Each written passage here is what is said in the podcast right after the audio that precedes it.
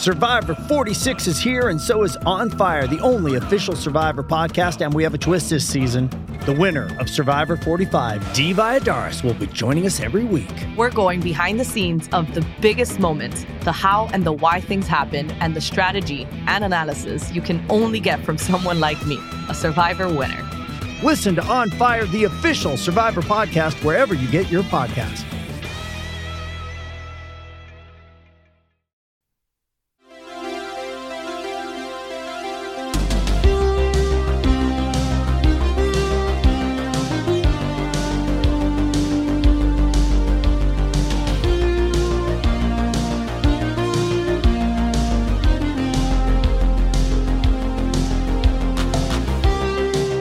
Welcome back to season six of Game of Thrones 2 Electric Boogaloo. I'm your host, Anthony. This week, my guest is Michaela Hunter. Michaela is an expert on medievalism and medieval history. She's especially interested in how disguise and perception play into gender roles. And so I thought she'd be the perfect person to bring on to talk about Arya. After that interview, this episode gets witch heavy. I talk a lot about Melisandre with Steve, and then I include in my bird's eye view an excerpt of my conversation with Brian Pavlac, who is an expert on witch hunts and mass hysteria. Without further ado, here is Dr. Michaela Hunter. Michaela, I've got a question, and you're not prepared for it, but I'm going to ask it anyway. All right. I have lots of different kinds of academics on this podcast. So when I bring on like the professors of gender studies or the professors of English literature or the religious studies professors or the psychology professors, they all treat this book like candy. Like, ooh, I get to take a break from my day job and just do something that's totally fun. But when I bring on medievalists like yourself, it feels a little bit like work. Is that how you feel about this? It is. It's fun, but it is work. It's because my specialty is both looking at literature in the medieval era, but also medievalism. It's how does the modern era treat the medieval era, right. and how yeah. do they adapt it for a modern audience? So it is it is more work. It is more work, and so I appreciate I appreciate all the more that you would take a little bit of time just to do a little bit more work for the benefit of of this audience. I appreciate it. Happy to. All right, so uh, here's something that I did not know about you. I did not know that you've done a lot of work on the King Arthur story and specifically related to disguise. Could you just talk a little bit more about that? Because of course we're going to jump into Arya, and Arya is going to become something of a master of disguise eventually. Yes. Uh, so my doctoral thesis was all about disguise and false perception and the ability to perceive false appearances in mm. what was essentially medieval pop literature. it okay. was romances, uh, which is not the Harlequin, Mills and Boon romance that we think of today. okay. Romances back then were adventure stories. Mm-hmm. And I was looking at Arthurian legend and a few others that we don't really think of today. Bevis of Hampton, stories like that. And how how people disguise themselves, why they disguise themselves, hmm. Who can see the truth and who can't. And it's particularly interesting, I think, in Arthurian literature that King Arthur and kings in general can't see through disguises. Or if they do, they are the last person in the room to figure it out. and it's usually women who are the first to uncover a disguise. Uh huh. Um, why is now? Tell me why that. Why is that? Because I'm not. I'm not expecting to find sort of a proto feminist in some of these medieval writers. So why is it the woman that has this ability? It was a lot to do with how medieval audiences thought women's versus men's memories worked. Oh, interesting. Yeah. uh, I, I wrote a whole article about this. I'll try and do the distilled version. They thought that women were better at remembering uh, relationships between people and faces. Hmm. And women were, were tasked with remembering genealogical information so that when it came to a marriage or even court depositions, any sort of legal matter, they were usually the ones called forth as witnesses to say, how are these people related? Hmm. Uh, when were they born? And whereas men were used as witnesses or in other legal issues for other memory things, when, when did this event occur? That sort of thing. Um, and that ended up bleeding into the literature of the time.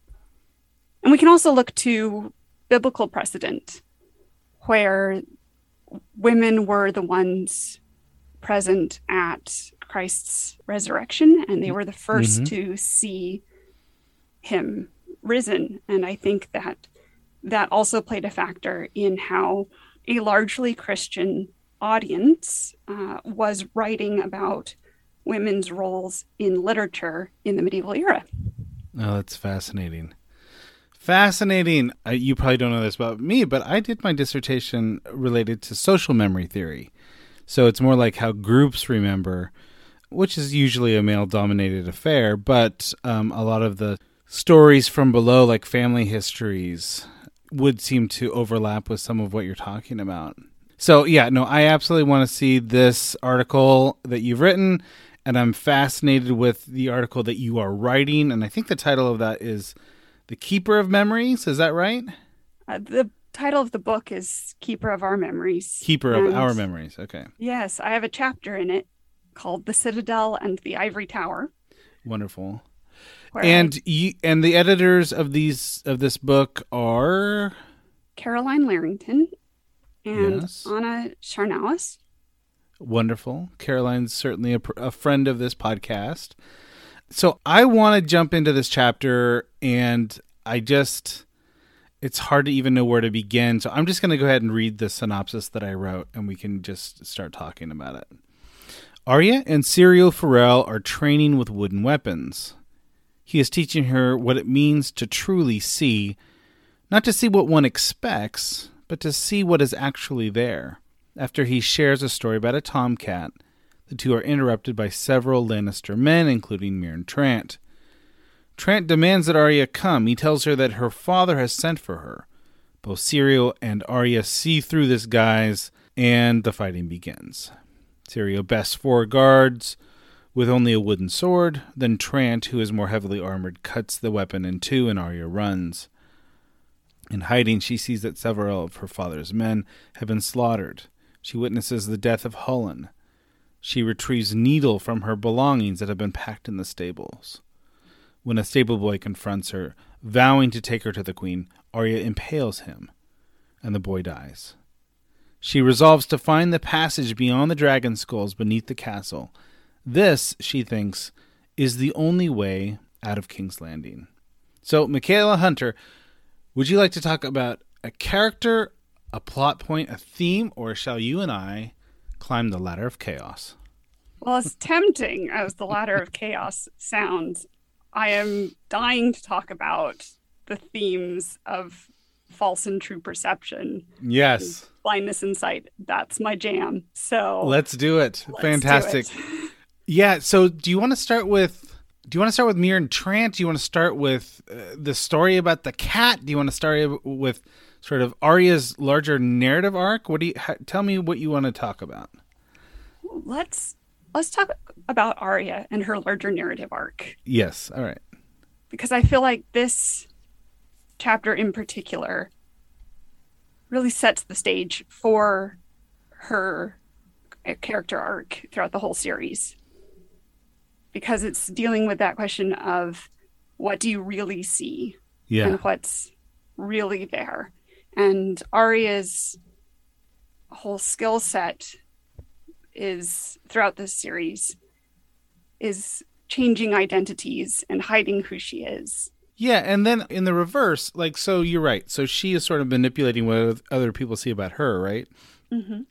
Um, but at the same time, part of her, her survival technique is to truly see what is there. Definitely.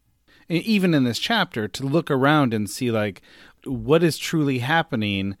You know, who here is a friend, who here is a foe, assessing the situation around here to survive. So, in I guess it goes both ways. In one sense, she's an expert on seeing. Conversely, being an expert on seeing means that you can kind of manipulate the scene of other people. Absolutely.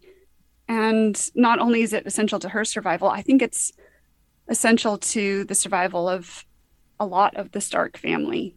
Hmm. It's Ned, Jon, Sansa, they all have moments where because they can see what isn't there, or rather, because they can see what's truly there, they survive. Or in Ned's case, because he can't see what's Right. truly there, Right. he dies. So it's very much a survival issue for more than one character. I want to hear you unpack this a little bit, but um, I feel like she has this in common with Jon. I think Jon has good eyes, like he can see what's what's happening. He sees what he needs to do to survive. He can kind of intuit uh, Catelyn's not so subtle slights, right? well, even in the in the very first chapter, well, Yeah. not the prologue, but Bran's chapter, Uh huh. when they get their direwolf pups. Absolutely. Chapter one. Yes, yes, Right. and Jon's pup is the only one with its eyes open. Uh huh. That's right. I Only one with that- the eyes open. He's the one that can find the pup. He sees the value in the pups. He sees his own place in the family. And I think Arya has that same kind of gift. But I guess I wonder like I don't know if Ned has this gift. I don't know if I don't know if Robb uh, or Sansa has this gift. I mean, I think that Sansa certainly develops it later, Yes, but I certainly think that Arya and Jon have something that the others don't. yes. I mean, Jon can also see that it's not Queen Selyse who pulls the strings. Right. It's Melisandre, and all of I think the quote is, her, all of the troops were hers in all but name. Yes, command. that's right. Something I'm paraphrasing, Mhm. but on the other hand, the other refrain for Jon Snow is "You know nothing." so there, there's a balance there of what he sees and what he thinks he's Right. aware of but doesn't. For Yeah. Ned, uh, for Ned, it's it's again um, a balance because Petyr Baelish straight up tells him, "Don't trust me. Don't trust anything you see here." Yeah. And he goes ahead and trusts it, and that's Right. his to his detriment and downfall. Well, and the placement of this chapter is is is important because I think that this chapter happens directly after the climax of the book. And what is the climax of the book? It's that Ned's whole plan fails miserably. You know, the page before we we are introduced to Arya training with Syrio, you know, Ned has a knife to his throat, and Baelish is saying, "Hey, I told you not to trust me." So we have this contrast between Ned, who could not see through Baelish's schemes, and Arya, who pretty can pretty quickly, you know, she needs a little bit of help from Syrio, but she can indeed see what's going on around her and figure out what it will take to survive in that situation. yes, I mean Ned does also see what Jon Arryn sees that no one else does. Mm, That Sa- Cersei's children don't look anything like right. their Yeah. purported father. Mhm. So Yes. that that She scene tells gets him. him, in trouble. uh, so I guess Yeah. seeing seeing the truth doesn't necessarily guarantee survival, Sure. But I guess you're right about that. it it um certainly shakes things up. Right. Okay, let's talk more about disguises. So Arya is, you know, she's going to become uh, something of a faceless acolyte, right? And she encounters a faceless man, and she thinks, "Well, that's that's the life for me. I want to I want to do that. That's going to help me get my revenge." You know, maybe there's some sort of attraction to the country where Syrio comes from, maybe. But she's going to, at some point, eventually master a sort of a, a complete identity shift or at least she's going to trick other people into thinking that she's undergone a complete identity shift. Is that the kind of thing that interests you in terms of disguise, or is that something different? Identity shifts and disguise are a bit different. They're both interesting, they uh-huh. are a uh-huh. bit different because when you're shift, I guess it depends on how we're defining shifting identity. If you're truly changing who you are, that's not a disguise. But if you're if mm. we're hmm. talking about Arya's ability to completely take on a new body, right? Uh, as she does with the knowledge she gains from the faceless men, right? That's still a disguise because she knows who she is, and who she's projecting is something she wants other people to believe mm. temporarily, but then she can take that disguise off again. She can take that identity off and shed it like a skin. Yeah. Well, I mean, famously, she under she has well, I don't know six different names in this book. Yes. Or in this series, and I, I mean, to me, that's you, maybe there's a Venn diagram between identity and disguise. I don't know if her identity is fully formed. Uh, in the same way that, that a lot of just well written characters are not fully formed. In a sense, we all kind of use disguise to project an identity. And I think that when she's well, up to the point where the books have have left off, yeah, as she's taking on new personas, she is trying out different identities, and she doesn't fully know who she is. I think that's that's quite symbolized in in putting Needle away and hiding it. Right and then taking it out again um, when she leaves the House of Black and White in the film or in the, in the show. show. Yeah, yeah, that's right. Uh, but she hasn't gotten to that point in the books. Yeah, but it's crucial that to me it's crucial that you know she's supposed to become no one, right? And I guess this is sort of a parallel to several religions where sort of you eschew ego or you eschew it, it, there's some sort of ascetic bit to the House of Black and White and she is able to do that. Uh, but the one thing that she can't throw away is Needle. Needle she hides, and I think that that is some symbolism there to I- indicate that she is a Stark and she will remain a Stark, even if she's trying to convince these faceless men that she's not Arya Stark anymore. She knows she's hiding Needle, and she knows eventually she's gonna go. She's gonna go be Arya Stark again and that idea of needle symbolizing her essential starkness yeah uh, is present in this chapter when fear takes over and the only thing she can remember is what Jon told her mm. stick him with the pointy end yes. it's when she is stripped down to nothing mm-hmm. that kernel remains yeah i'm going to read this uh, one little this little part here Everything Syrio Forel had ever taught her vanished in a heartbeat. In that instant of sudden terror, the only lesson Arya could remember was the one Jon Snow had given her, the very first. She struck him with the pointy end, driving the blade upward with a wild, hysterical strength. Needle went through the leather jerkin, and the white flesh of his belly came out between his shoulder blades. The boy dropped the pitchfork and made a soft noise, something between a gasp and a sigh. His hands closed around the blade.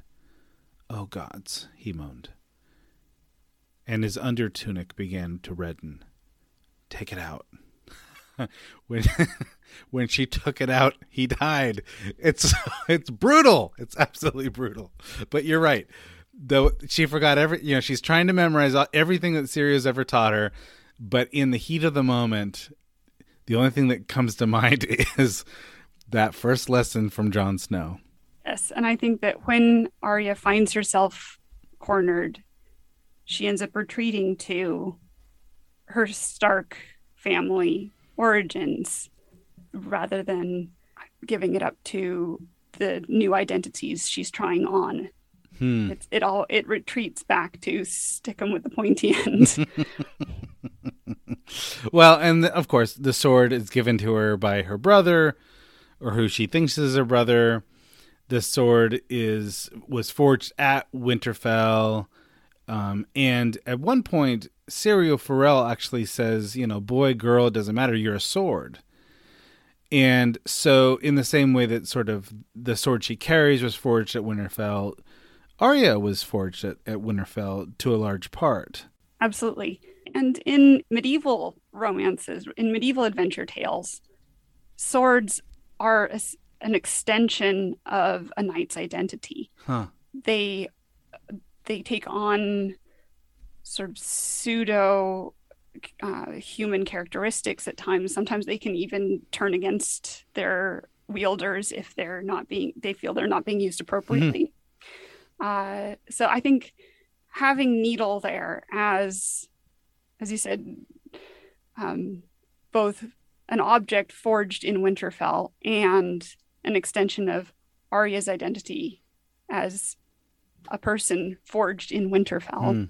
is very apt particularly yeah. for a medievalist work. Absolutely. And it's a named sword, and it's a sword that reminds her of her family. It reminds her of Jon Snow. Like it is. It, it, it, represents her relationship to Winterfell. So I think you're right. To return to her winter, her Stark identity is sort of wrapped up in her relationship to this sword. I want to juxtapose Arya and this guy Desmond, who she witnesses his corpse.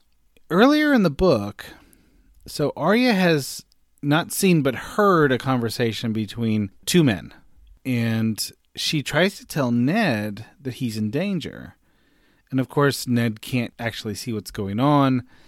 And then she asks this fellow Desmond, like, like, how many men are guarding my dad? And, you know, do you think he's really in danger? And Desmond says to her, like she he brushes her off too, and he says, "You know what? Don't worry about your dad. One Winterfell loyalist is worth ten of these Southern swords or whatever." And I thought it was interesting to bring him back into this chapter because even if it's just his corpse, because clearly he couldn't see the danger that Ned was in. And so, what does Arya do? He, she comes across his corpse and she sees that he's dead and there's one red cloaked person dead next to him. And what does she say? She says, You liar. And she kicks his corpse. Clearly, here's someone who was not able to see the, the danger of the situation.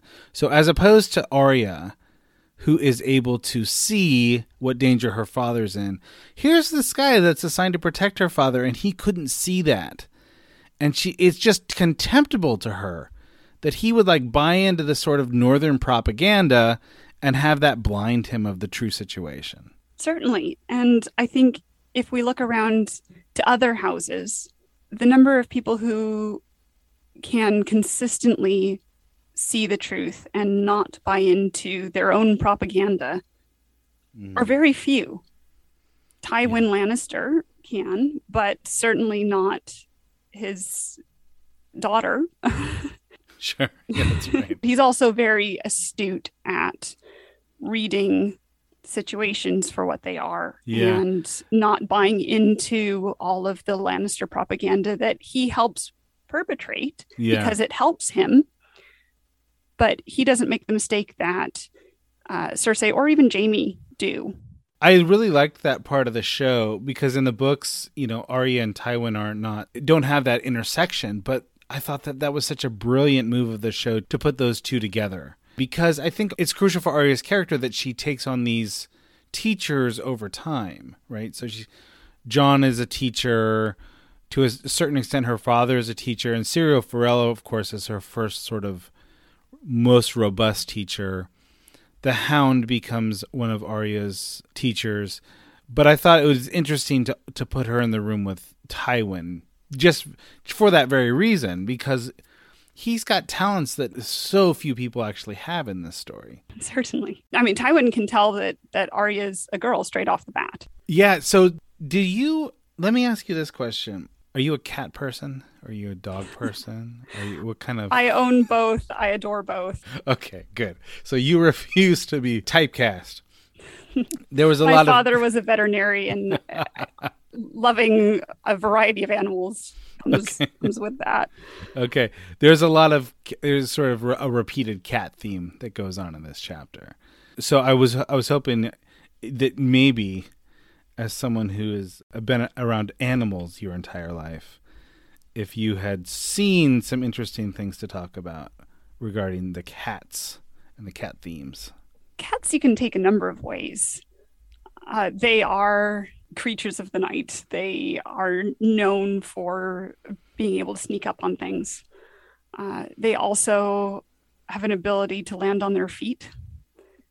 And I think that Arya demonstrates both of those abilities. She can travel fairly unnoticed, even in a crowd. Mm. And she does land on her feet, even after she's been thrown proverbially on her head, Hmm. um, Yes. s- stabbed, whatever.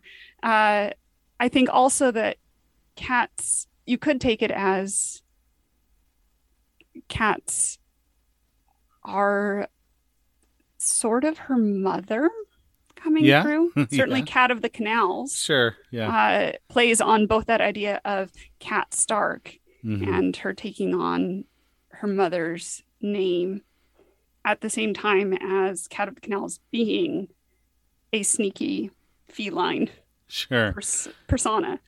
And they're also hunters. And they're Uh, hunters. Yeah, and she and Arya is going to become something of a huntress, I suppose. Um, and they look very fluffy and they have sharp claws. yeah. So Syrio, it's interesting. This is an interesting book difference. Syrio is trying to teach Arya about the value of being able to truly see, and so he tells her this story about how he became the first sword of Braavos, and he's, he basically says, you know, this king had brought in this lots of fancy animals from across the sea and he was interviewing people and there was a cat on this guy's lap. And because he was known for bringing in all kinds of crazy looking animals that no one's ever seen before he would ask a potential uh, you know guardsman you know what do you think about this cat and i guess to a man all of them would say like oh he's he's ama- this is amazing i've never seen a cat like this before such size such small ears or whatever and Syrio's the first one that can go in and basically say, that's a street cat. I've seen a dozen of those just today. Uh, the ears are small because they've been scratched off. And this cat is just fat because it ate too much. So Syrio's able to kind of see. Oh, and also Syrio's able to like properly identify the gender of the cat. Clearly, this is a tomcat, even though the Lord was calling the cat a she. And so the cat is sort of a test in Arya's life in a number of ways. The, the cat was certainly a test for Syrio Forel, but then Syrio Forel gives Arya a lot of cat like tests. You know, do you have balance? Can you catch a cat? Can you see as well as uh, as well as I saw the cat? And so eventually what ends up happening is a little bit later in the chapter she it says explicitly that Arya has become the cat. Uh, she used to like try to uh, run through these halls of King's Landing trying to catch the cat, but now people are trying to catch her. So now she's the cat. And I thought that was a nice bit of thematic development, but also foreshadowing to the later books. Yes, a, a change from hunter to prey. Uh, Yes. certainly. And also another aspect to the Arya as cat metaphor is that cats are solo hunters. Right. whereas and and she has the starks are associated with the pack. canines Yeah, and the, the- pack and she, right, sure. she the lone wolf dies and the pack survives Uh-huh. She doesn't she can no longer have a pack to fall back on she can no longer participate in any sort of Mhm. pack hunting or pack mentality or Hmm. uh, pack method of survival she has it. to take on feline hunting qualities and become it. a solo hunter Yeah, that's fantastic. A few other uh, uh, differences between the book and the show. The story about the cat, of course. Uh, in the book, Syrio's bald. That's not that important. Syrio in the show's head of hair is so magnificent that I think it's noteworthy. Um, what do we say to the god of death? Not today. Not in the books. There's tons of things that Sirio has taught Arya. I'm going to read just a little bit of this paragraph because it really does sort of give you the, all of these lessons that Syrio has taught her over, I don't know, the course of months, weeks, I'm not sure. All that Syrio Forel had taught her went racing through her head, swift as a deer, quiet as a shadow. Fear cuts deeper than swords, quick as a snake, calm and still as water. Fear cuts deeper than swords, strong as a bear, fierce as a wolverine. And it goes on and on and on. And it's supposed to be something of an exhaustive list of all the things that, that she's memorized from Syrio Forel. But never mentioned is that famous refrain from the show, What do we say to the god of death? So that is an absolutely a show only detail. Yes. Not that it's necessarily bad, it's just that the theme of scene is so important for Arya, and the show doesn't nearly capture that about this chapter. Famous introductions in this chapter, not a lot of important introductions, although we do hear about striped horses, great spotted beasts with long necks, hairy mouse pigs as big as cows. But Kayla, you're a medievalist. What is a hairy mouse pig as big as a cow? I think that's a rodent of unusual size. yeah, thank you. Thank you. He's setting Martin is setting up the idea of the wonders of the East. Yeah, okay, good. Preparing uh, much like the medieval Mandeville's travels, talking mm-hmm. about strange, fictitious creatures who live beyond Western Europe um, who who have faces on their chests and are blue skinned and mm-hmm. are you know, hybrid animals. Yes, uh, which uh, clearly didn't exist, uh, but it's it's fantasy in in yes. Game of Thrones. It's fantasy and it's Martin's world, and he can do what he wants. right. So speaking of hybrids, um, tigers that carry their cubs in pouches so the the question is, are these the kinds of things that would be in a medieval bestiary, or are these rumors of things? And of course, there's overlaps uh, certainly between those two categories.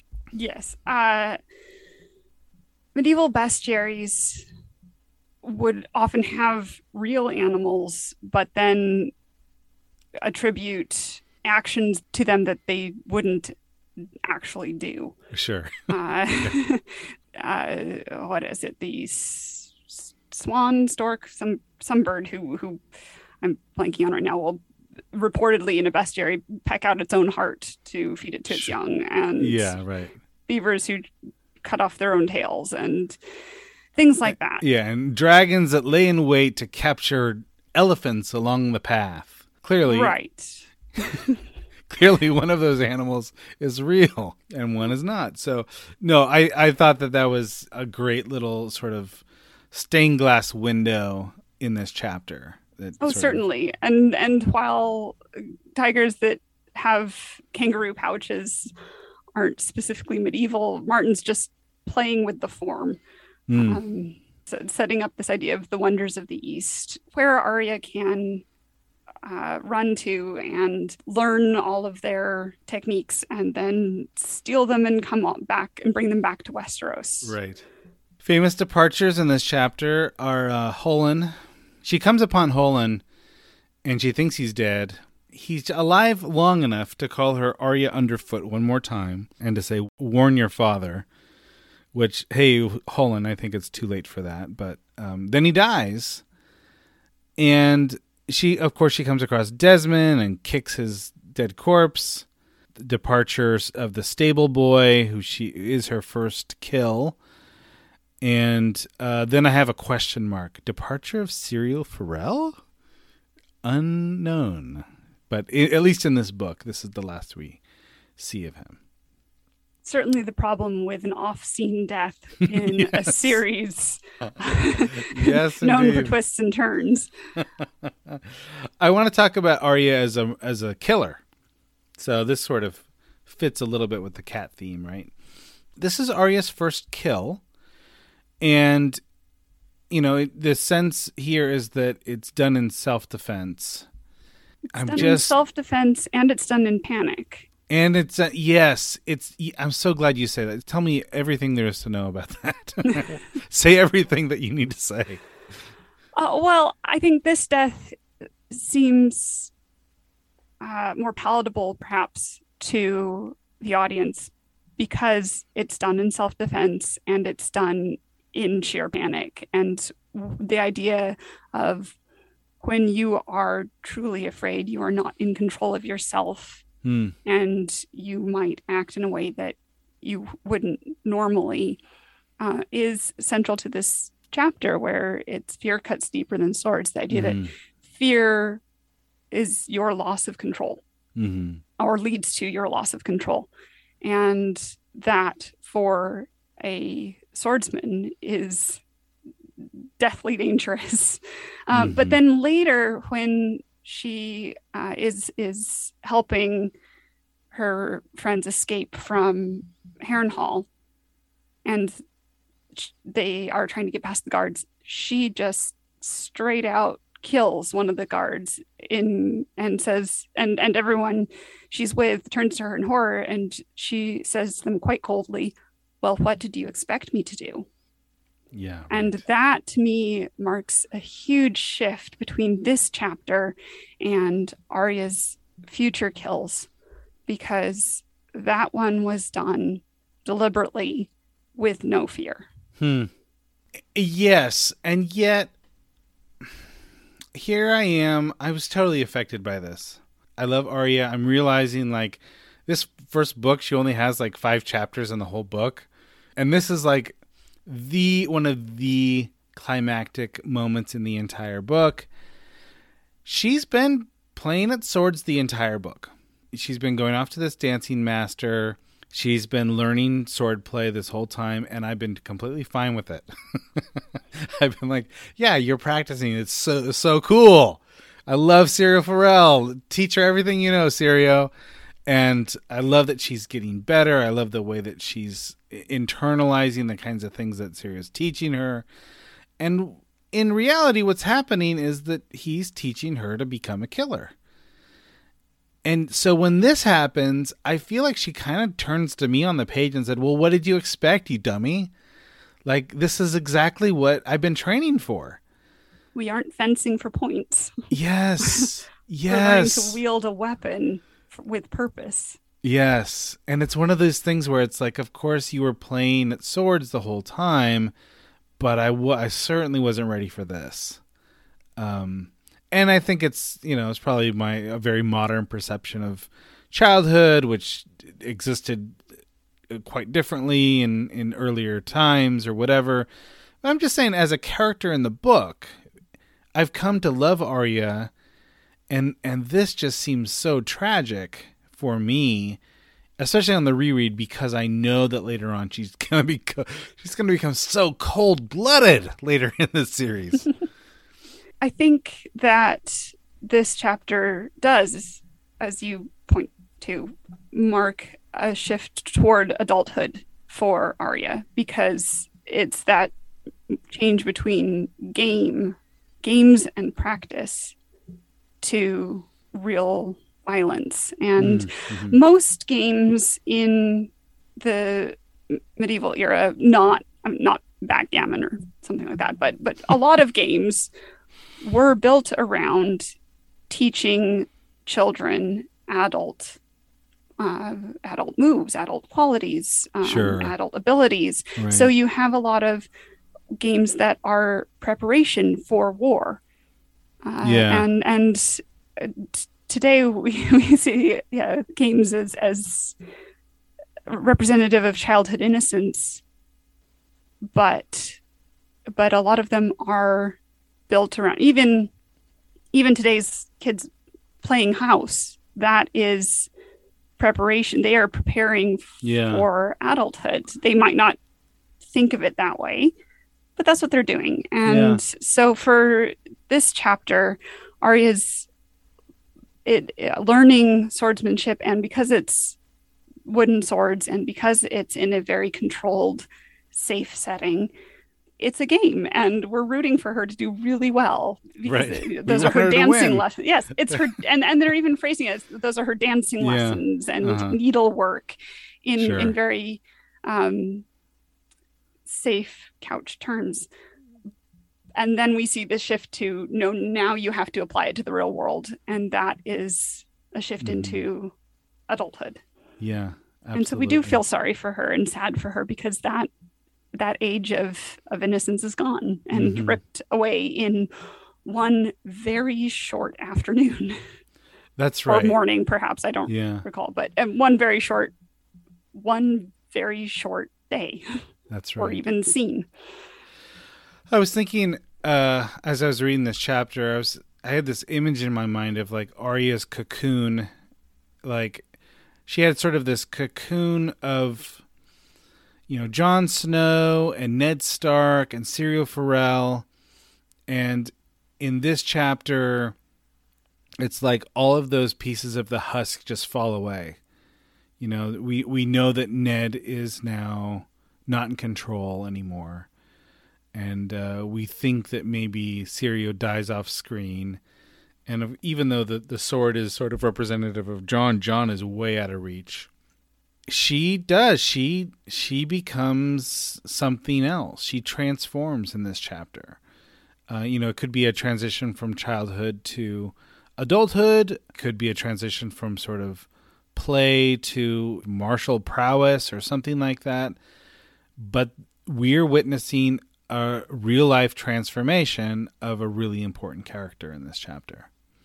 A- Absolutely. It's, I think it's a really, of, of all the chapters Arya has in this book, I think this one's perhaps the most representative of her story arc to come. Yeah. One thing I'd like to draw a parallel between is this chapter and Arya's final chapter in the book series. In this chapter, her eyes are opened. She goes from someone who does not see that her fighting, her swords master is holding back on her, Hmm. that Hmm. everyone is not there to in in good faith that the Lannister guards have malicious intentions Hmm. uh, and that swordsmanship is is a very real world hard consequences hobby not a game. Um, her eyes are opened in this chapter and then in the last chapter we have of Arya her eyes are quite literally closed. She Right. she has goes to complete blindness for her transgressions and, And she has to learn to see in a different way, right? and she has to learn to see in a different way so like bran she is opening a different sort of eye That's right. And and the eyes that she sees in the books, not in the show, but she sees through the eyes of a cat, yes which is just wonderful. I you know who knows how much of this Martin had in mind when he was writing this first novel, but boy, he certainly pays this chapter off in those later Arya chapters. absolutely i and i do love it when an author can set up the kernels of something quite early on and you don't notice it's there at first Hmm. and then when you come to a later chapter or even a later book suddenly you think oh oh that's what that was pointing toward i love that You know what? I just thought of something. I try this on for size. So she she chases Nymeria off, right? So she she's a wolf, and Ned says she has the wolf's blood or whatever. She's a Stark, of course, and she has this dire wolf that she ends she has to chase off. And at the same time that she's trying to sort of become a cat uh, across the narrow sea, she is also having these wolf dreams at night. And I wonder if that's sort of like that latent starkness or that sort of underlying starkness. Like she's trying to be a cat, but deep down she's a wolf. What do you think? Oh, absolutely. Certainly. Uh, she's her when the cats start appearing as a theme for Uh-huh. Arya, it's when she starts stepping farther and farther away from her uh, hitherto for identity Yes. um, as a Stark.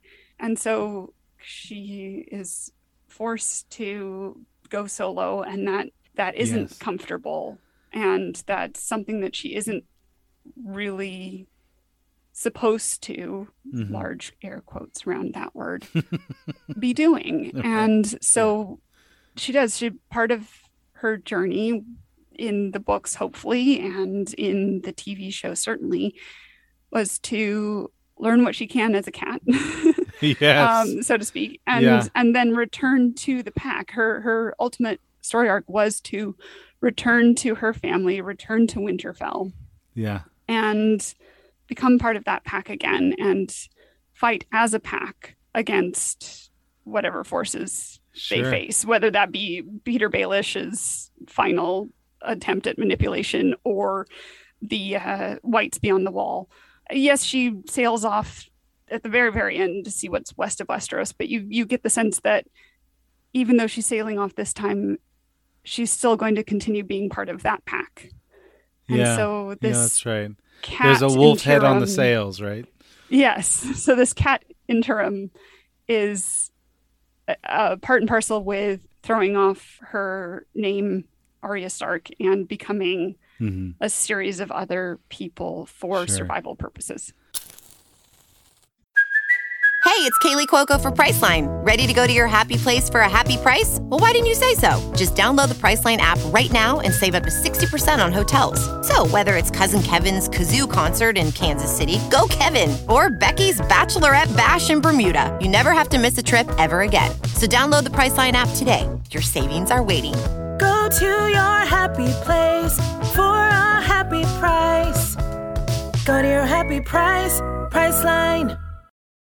This episode is brought to you by Paramount Plus. Get in, loser! Mean Girls is now streaming on Paramount Plus. Join Cady Heron as she meets the plastics in Tina Fey's new twist on the modern classic. Get ready for more of the rumors, backstabbing, and jokes you loved from the original movie with some fetch surprises. Rated PG 13. Wear pink and head to ParamountPlus.com to try it free. And now Steve and I cover The Red Woman. This is the first episode of season six. Sansa and Theon are on the run. Sansa and Brienne are united. We have the Jorah and Daario roadshow in the desert. And then, of course, we have the reveal that Mel has glamored herself to disguise her true age. Here is comic Steve Osborne. Steve, is it generally desirable to be naked? Or is nakedness generally undesirable? Hmm. Uh, you mean as somebody who is nude, or or watching or seeing somebody nude? I guess the question is the state of nakedness. Is it usually desirable or undesirable? Usually, well, that's a that's a great question. It's all contextual. I knew you were going to Uh, say that. I guess I'm looking for a percentage. Okay. Um, well, uh, I would say probably 98% of the time that you are naked at school, it's undesirable. All right. I mean, I guess you could be in a Van Halen video or something. Sure. That would be the 2%. Uh, I was going to say, yeah, I think 90% of nakedness, like anywhere, undesirable. Hmm, okay. Like I think the kind of nakedness that cameras point at gives you a skewed perspective of of the general state of nakedness around the world. Hmm, okay. I think if you're sort of a general practitioner, in general, your job is not great. Right. Sure. Sure. I guess that that Yeah, in general. Probably usually nakedness is not something that that you want. You want for yourself, you want for other people. The conditions have to be just so for that to be a good thing. Right. Yeah. Yeah, no, I guess you're right. I mean, I'm are you uh are you somebody who like getting naked when there's no one around? Nope. I feel like old Melisandre staring in a mirror. Mm, yeah, yeah, that's the problem.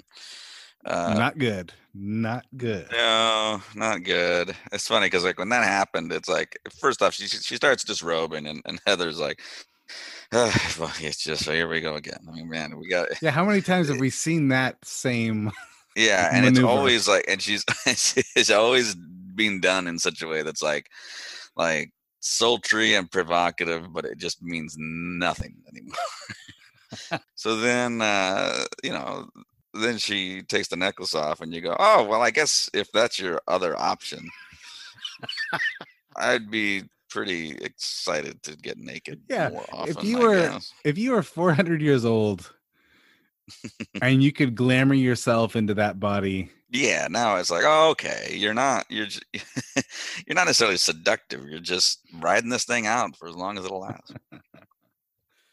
now was i think that that was that scene was meant to have like some shock value Yeah, at I think so.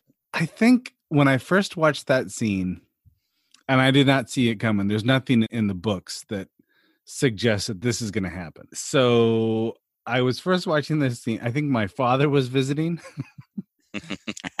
and usually I was not watching Game of Thrones with my father, but in this case, That's, aw- I, I was, and uh, it was it, wa- it was a bit awkward. Then he's like, "So is this how they all end?"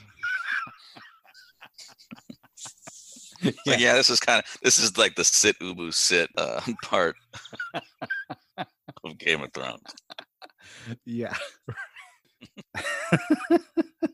So yeah, did you? All right. I mean, there's a lot of ways you could have taken that. You could have found that to be kind of funny, or you could have been grossed out by it, or it could have been like, "Oh, that makes sense." Yeah, well, there was there was a it was kind of a uh, careful how I say it. I, I liked it. I mean, I liked what it was trying to do. In like a Blanche Golden Girls kind of way. like it was like a finally moment, you know, finally some nudity that that speaks to me. Um, All right. When I saw that in the show for the first time, because I mentioned like that's not really a reveal that happens in the books as of yet, I thought, oh, well, that's really fascinating. Now that now that there's a character who's 400 years old, what could that do for the plot? Like, is this person going to be able to tell us something we wouldn't know otherwise? Like, mm, like there's some sort of secret Targaryen treaty that she was around for 300 years ago that we don't know about. right. And so I was I kept on waiting for that other shoe to drop like what is the point of her being an old lady? Right. And the show really never pays it off. Interesting. Going back and watching this episode and seeing it end in this way, I thought, well, what's the point? I mean, other than sort of the shock value of it, you kind of revealed this little tidbit about her and didn't pay it off in the end. So it just sort of is a is a, a ooh moment. I think the way I read it now is that you're supposed to think of her as someone who was uber confident before and now she is you know her her faith is as frail as she really is Right. And I think that there's something to be said for someone who's been around this long and then this is the moment. Like right she if you look at it and say the uh, the assumption being that she's been a believer. She's been a believer for for good reason. Uh, yeah and and, presumably for a long time and yeah. and you don't generally change your ways at 400 years old and for something and for an event to have happened that shook her to the point where uh, what she thought was gonna because like so we we talked about this uh, i think the episode before maybe that we were we were talking about her visions and how you know when you're sometimes when you're religious and you encounter the supernatural you interpret it a certain way. So she's had practice interpreting these Yeah, is yeah. what it what one would assume with that uh, degree of or however old she was right? Like so so she's probably got a pretty good track record. And so if this one didn't materialize it either means that she maybe she got she was too much hubris or whatever the case but or maybe something got interrupted that she didn't anticipate um Well, whatever Or- happened, she got this one wrong, and this one is shaking her faith. And I think that the reason why she looks in the mirror without the necklace on is just kind of to remind herself, you know what? So much of me is just, you know, smoke and mirrors. yeah i mean I, th- you- you- there's a actually the more you go into it the more that there's to dissect like okay so she's she herself is maybe a, a misconstrued vision Yeah, yeah. and and that and that becomes kind of an identifying moment hmm What do you want to talk about? There's a lot to talk about. I mean, there's a lot to talk about this this season kicks off man i mean it it all it this was this this first episode almost felt like a episode ten. yeah it just was just going it went for it um which is interesting right so i mean we've talked about the perceptions of the seasons and six is considered to be a, a, pretty pretty good one um Yeah, off to a good start so far. yeah I I didn't aside from the nakedness thing at the end that that I sort of am trying to interpret to make sense. I felt like everything either they're knocking down pins or they're setting up interesting pins to knock down. hmm Um like for instance, like Roose Bolton tells Ramsay that that the fact that Sansa and Theon have sort of slipped through his fingers is his fault. Right. In other words he was he was squeezing them too tightly and and then they left. Mhm. and if if he had just you know treated them as honored guests maybe they wouldn't have Right, jumped to their almost certain death right. instead of facing him. So there and then he also says that if you can't find sansa then then he's no longer the heir i mean he kind of hints in that direction yeah it feels like that's that's a he's been weaponizing this soon to be born Mhm. child if not overtly pretty you know it's it's out there yeah So yeah, so yeah, so in a way, there's a psych a bit of psychological torture that he does with Ramsay, which you know seems somewhat. which is interesting because it's like he's telling Ramsay, look, the reason they left is because you tortured them and they, they couldn't help but take the nuclear option. Right, But then now he's squeezing Ramsay. right. And uh you know, Ramsay's not the kind of guy you want to squeeze. No, he's not a squeezable.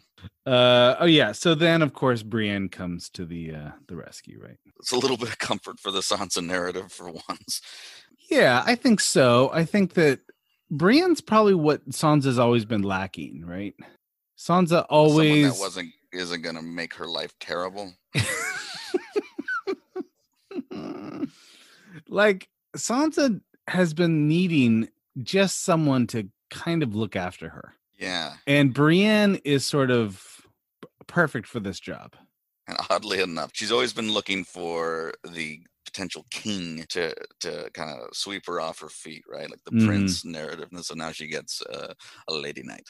And when has she ever had any luck with men? I mean, it hasn't happened very often.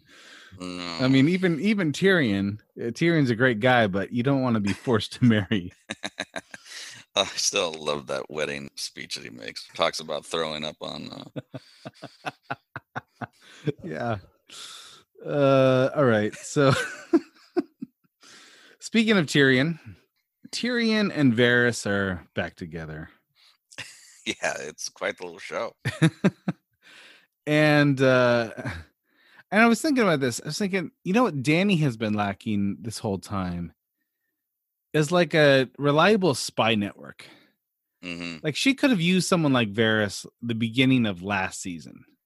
Right, right. No, for sure, because then you would know about all the sons of the Harpy. Yeah, and- exactly. So I, it's kind of low key that Varys shows up and just sort of like, yeah, Varys and Tyrion, kind of old hat, but you you get the.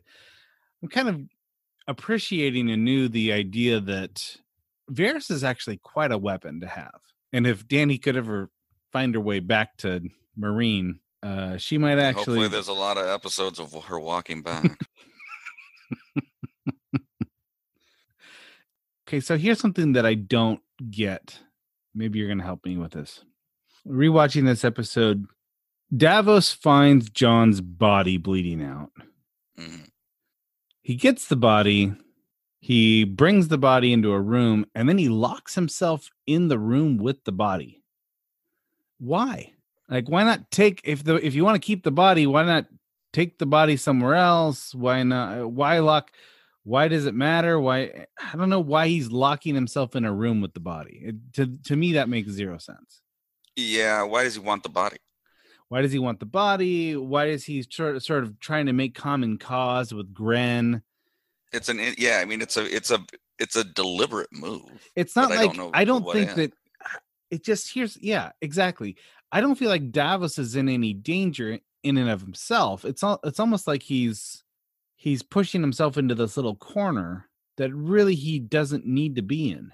No, this but this leads to to Heather's. uh 'cause- so we left the last time. Heather had mentioned that we may not have seen the last of Jon. Sure, and I- yeah. And again, I'm I'm of the. Are you just in denial? But then you know, so now there's this scene, and she's like, "Yeah, I don't think this guy's coming back to as an actor just to lay on a slab."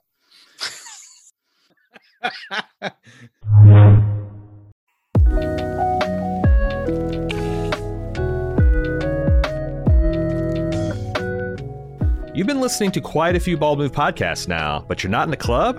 Whoo boy, you are missing out. Not only are all of our premium club podcast feeds completely ad free, but we have lots of other great content exclusively for people in the club. There's a weekly lunch with Jim and Aaron where we chat with fans about anything and everything from TV and films, food, fun, life advice, and more. But there's also Off the Clock, our premium podcast where we talk about all the shows we don't have time for on our public feeds. Plus, you get access to our full spoiler filled first run movie reviews of our newly released films. Don't forget Instant Take and Talk podcast, where we give our hot takes and discuss television shows with our fans live and immediately after the episode airs. With mega shows like House of the Dragon coming this summer, we're going to have lots to talk about. Not to mention access to our fun and friendly community of club members, with exclusive Discord channels and a dedicated forum. It's one of the best places on the internet to hang out and chat about pop culture. Bottom line, you're helping two regular type guys in the Midwest make the content you like to listen to, which some would say is reward unto itself. Help keep the lights on and the bits flowing at Bald Move. And get some awesome content for yourself. Head to support.baldmove.com to join the club today.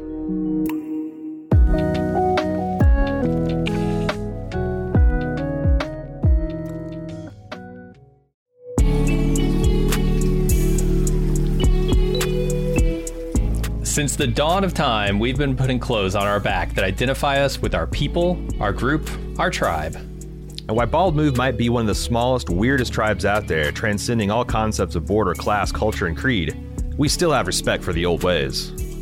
At support.baldmove.com, you can get t shirts, hats, mugs, and more.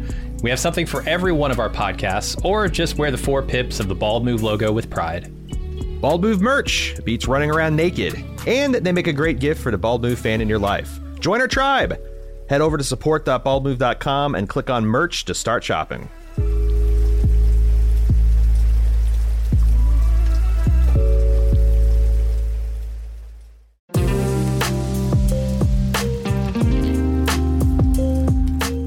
We try to make it super easy to support making podcasts at Bald Move. Just join the club.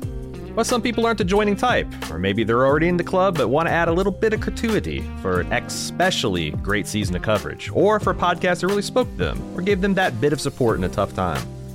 For these, and for whatever other reason you might have, our tip jar is always open. Head over to support.baldmove.com and click the donate option to say, hey, keep doing what you're doing. We appreciate it. Once again, check out support.baldmove.com for all the great ways to help me and Jim keep making the podcast you love.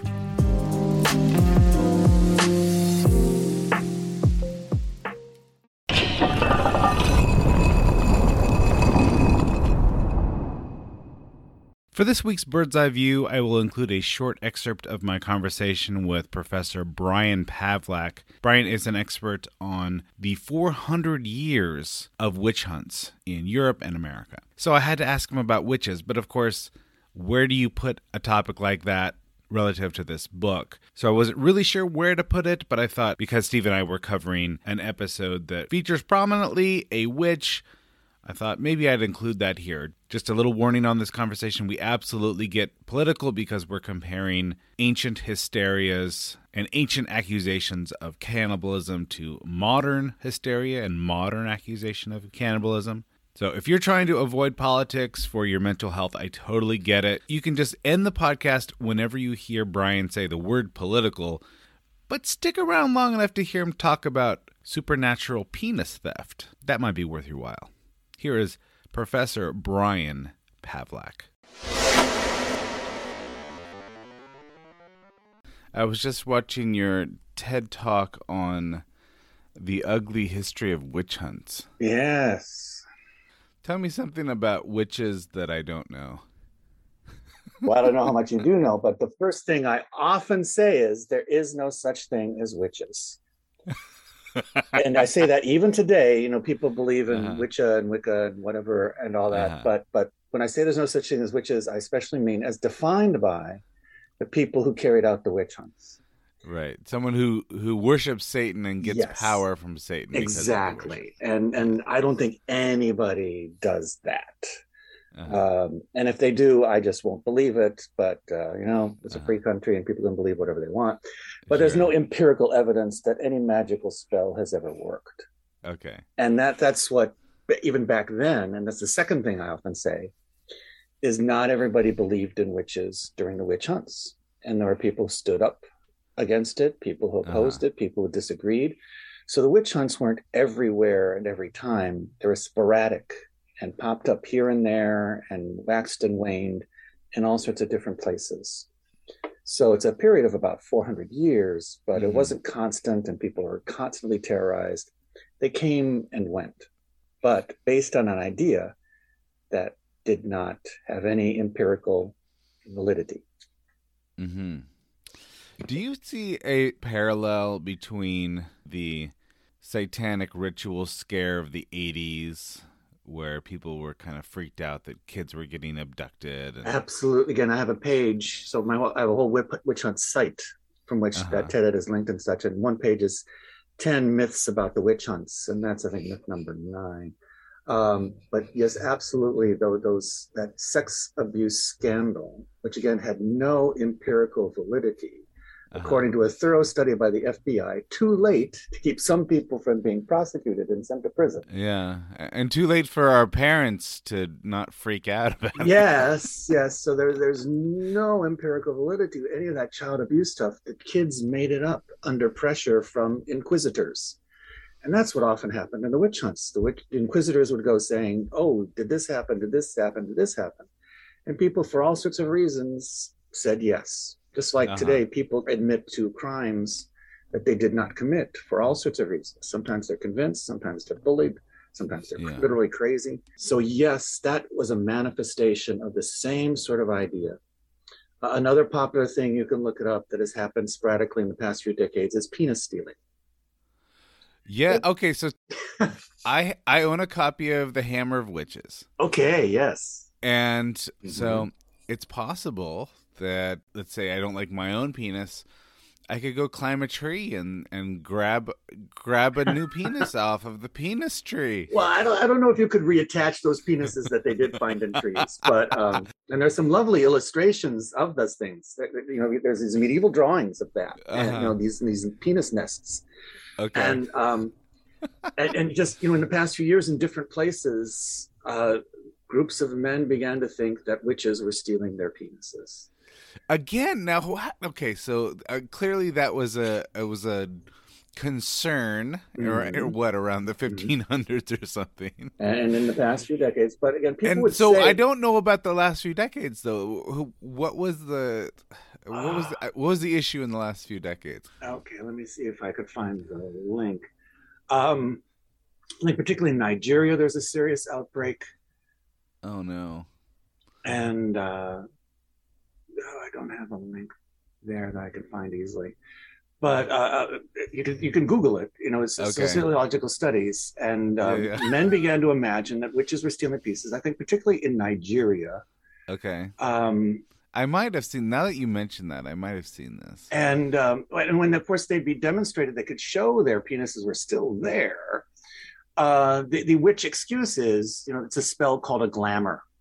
Uh-huh. The glamour is a technical term for witch casting a spell that that makes people imagine things that aren't there or are there and they can't see them. So um, Yeah, I can see this being a big problem Yeah. because yeah, because if your penis gets stolen by a witch, but the witch also can make a penis look like it's there when it's really not, yes, then how are you going to convince anyone of the veracity of your claim? and that's the problem with witchcraft and magic, or I would also say, to be fair, miracles. Uh-huh. There is no empirical proof that somebody asking for a miracle or a spell to happen, that there's a direct causal connection. It- it- it- you, know, you know, miracles happen Uh-huh. a- and evil things happen, but there's no way to prove that I know of, and nobody's come up with one. And this is what theologians and philosophers argued during the witch hunts. There's no causal uh, causal connection able to be made. I did find one link. It's it's now it has to be it's now in the archive because it's off the web. But penis snatching on the rise in the Central African Republic in 2013. Ah, well, there you So go. there's one example that I managed to archive and link to. And um, it's happened several times. Or again, there's mass hysteria where, you know, there's a near Salem a few years ago, a bunch of girls got sick and were having hysterical fits, and people are connecting it to the Salem witch hunts, which is completely valid. Um, hysterical waves happen that people just get imagine these horrible things. And again, you can look at today's politics to get political. I don't know how much you want to go there, but QAnon I was just going to ask you about this this because insanity, you know, that Yeah. Robert Kennedy Jr. is going to come back and, or Robert, Yeah. or John F. Kennedy Jr. is going to come back and, and become Trump's herald or something. I don't know. Yeah, just- people believe very strange things. And right. what happened with the witch hunts is they became institutionalized, right? That the government authorities in different places, not all of them, not all the time, but various government authorities say, and that's my definition of witch hunt, is government authorities backed up the persecution of witches. Now there are witch panics where people get worried, but panics don't usually do much damage because people don't have much power. What Game of Hmm. Thrones is about. But the government authorities that have power, if they stand Right. behind something, then the witch hunts happen. Well, all right. So this makes me wonder, like, the basics of the QAnon uh, conspiracy have some parallels here. In Mhm. that, you know, if you really believe that there are Satan worshiping upper crust folks that are stealing humans and drinking their blood or whatever. Yes, cannibalism and um, all that. This all part. has an analog. This all has a historical analog, right? Yeah, the the idea again, the, the Pizzagate, right? That this guy thought Hillary Clinton in a pizza place was was attacking children, Uh huh. uh, and that's a common accusation against enemies throughout history. It was thrown against Christians, and the Christians threw it against their enemies. Is cannibalism, especially of babies. Right. yeah, that's the worst possible thing people do, and they use it against their enemies. And like modern studies in New Guinea, where anthropologists think there is some cannibal, or was until recently, cannibalism going on. But the people would say, as they met anthropologists, is, "Oh, we don't do cannibalism, but our neighbors across the mountain do. They're the bad ones." Yeah. yeah, Uh, yeah. But then it would turn out both of them have accusations of cannibalism thrown against them. So that's what you do, and in a sense, too, to get political. And again, this is always the important role of government Uh-huh. and Game of Thrones and power is the government ultimately decides, in some ways, our reality. And this Well- is this, the danger of, of the witch hunts. They change the reality for the witch hunts. This is the danger of QAnon. They're trying to change the reality to believe in this QAnon stuff. Right, right. The change of the reality is not that there's actually people drinking baby blood. The change of the reality is if they you can get 100,000 people to believe that, Mm-hmm. then they will go to extreme measures to to try to stop it. Absolutely. A- And, again, the weird thing about QAnon is we don't know who the QAnon people are very well or very much or for certain. We knew who the theologians and the philosophers and the government lawmakers were during the witch hunts. So we can identify how and why maybe not why so much, we can't read their minds, but we can identify through sources. These are where the ideas came from. That's another thing, one final point often mentioned with witch hunts you don't have to believe in witches to be a, a Christian or a Jew, because witchcraft is a, is a minor, insignificant, and very fragile concept in Christian theology, especially for most of its history, except between 1400 and 1800. And there, there are some Christians who worry about Satan and witches today. They exist, Yeah. Sarah Palin among them. But most Christians, nay, the Roman Catholic Church, taught before 1400 and insisted again on after 1800 that witches do not exist. It's all an illusion. If somebody thinks they're a witch, they're either mentally ill or they're deceived by the devil. They have no power. Right. Because again, witches don't exist. Again, according to most modern Christian denominations. Right. And then parallel to this, and you may tell you may tell me that it overlaps, but I was Mhm. thinking parallel to this is sort of the old anti-Semitic accusation of blood libel. Oh yes, exactly. That's the same thing. As I said, the accusation of cannibalizing babies and such like that. That's again what Christians used against Jews, as Romans had used it against Christians. Right. And then they add, of course, the particularly ethnic issues of you know, there's circumcision involved in some of that, and of course, one of the blood libels was stealing, you know, Eucharistic hosts and stabbing them to get blood somehow, but also babies and young children. It's Sure. the exact same thing, but just, just with Right. a different script, right? Just condemn your enemies with something unbelievable, and people believe it. And historians have to go back and say, no, none of this happened. Jews did not kidnap and murder young children and steal the Eucharist and stab them and create blood and blaspheme God. Yeah, historically speaking, this did not happen, and now you're saying you're you're sort of trafficking in the same rumors again for the same effect, but you Mhm. don't know it. Mhm. Although I don't know, it's like I, I wonder if some of these people that post online about QAnon know that they are actually trotting out something that works from right. And, history. and that, that's my because we don't know enough about who they are. right. Say, oh, this guy's behind it, or this guy, or this guy, but we don't know for a fact. Yeah. And, and we know for a fact who's behind the blood libels. You know, Catholic theologian, Christian theologians, medieval church who made this stuff up. Yeah. and they created shrines to the victims of these people you know the young children who are allegedly killed by jews but they're probably murdered by their parents who are you know most children are murdered by people rel- related to them right and that's an, a Mhm. very uncomfortable thing that most people don't want to deal with you know like this most children are kidnapped and we have these you know laws that about kids getting kidnapped they're, they're often kidnapped by their relatives who are Yeah, fighting over right. custody um, instead of strangers. Sure. Well, or it's advantageous to blame it on a political enemy, right? Or Yes. an ideological enemy. And it often wasn't just you know enemies that were accused. It was very rare that an important person was accused of witchcraft, but it did happen several times. Uh, usually, it's just just um, uh, creating the enemy. You know, uh, I, I read an old science fiction novel yesterday, and it's it was an interesting passage which talked about how people need to find something to hate because it, it gives them some way to create a coherent community of themselves, us against the other. Yeah. Oh my gosh. Well, so it's interesting to someone like me who kind of preaching to the choir. Like, of course, Mhm. of course, these are the greatest hits of of you know human hysteria. Yes. But when you are hysterical, it's hard to convince you Mhm. that you know that, that this is just history repeating itself. Mhm. If you're in the midst of it and you really believe, you know, the government's doing these nefarious things, Mm-hmm. uh, it's hard not to believe those things because the government does do nefarious things from time It to time. absolutely does. Um, and including the witch hunts. It says that the governments are responsible for the witch Uh-huh. hunts. You know, it, it, and they, the government has the power. The government declares its enemies. And and where does the truth lie now? Again, we're having all these fights, as I said, about, you said about, you know, the reality that QAnon tries to put forward, that, that the Republicans try to put forward, that the Democrats try to put forward. We all have our realities, but some are more empirically valid than others. And Well, I mean, yeah, and I think that like as historians, what we do is we look at these different perspectives. Mhm. It's incumbent on us to come up with the most plausible explanation for the perspectives. Yes, based on evidence. Based, Based on, on yes, evidence. exactly. Again, uh, the title of your book? So Game of Thrones versus history, written in blood, edited by myself, Brian A. Pavlac, published it by Wiley Blackwell.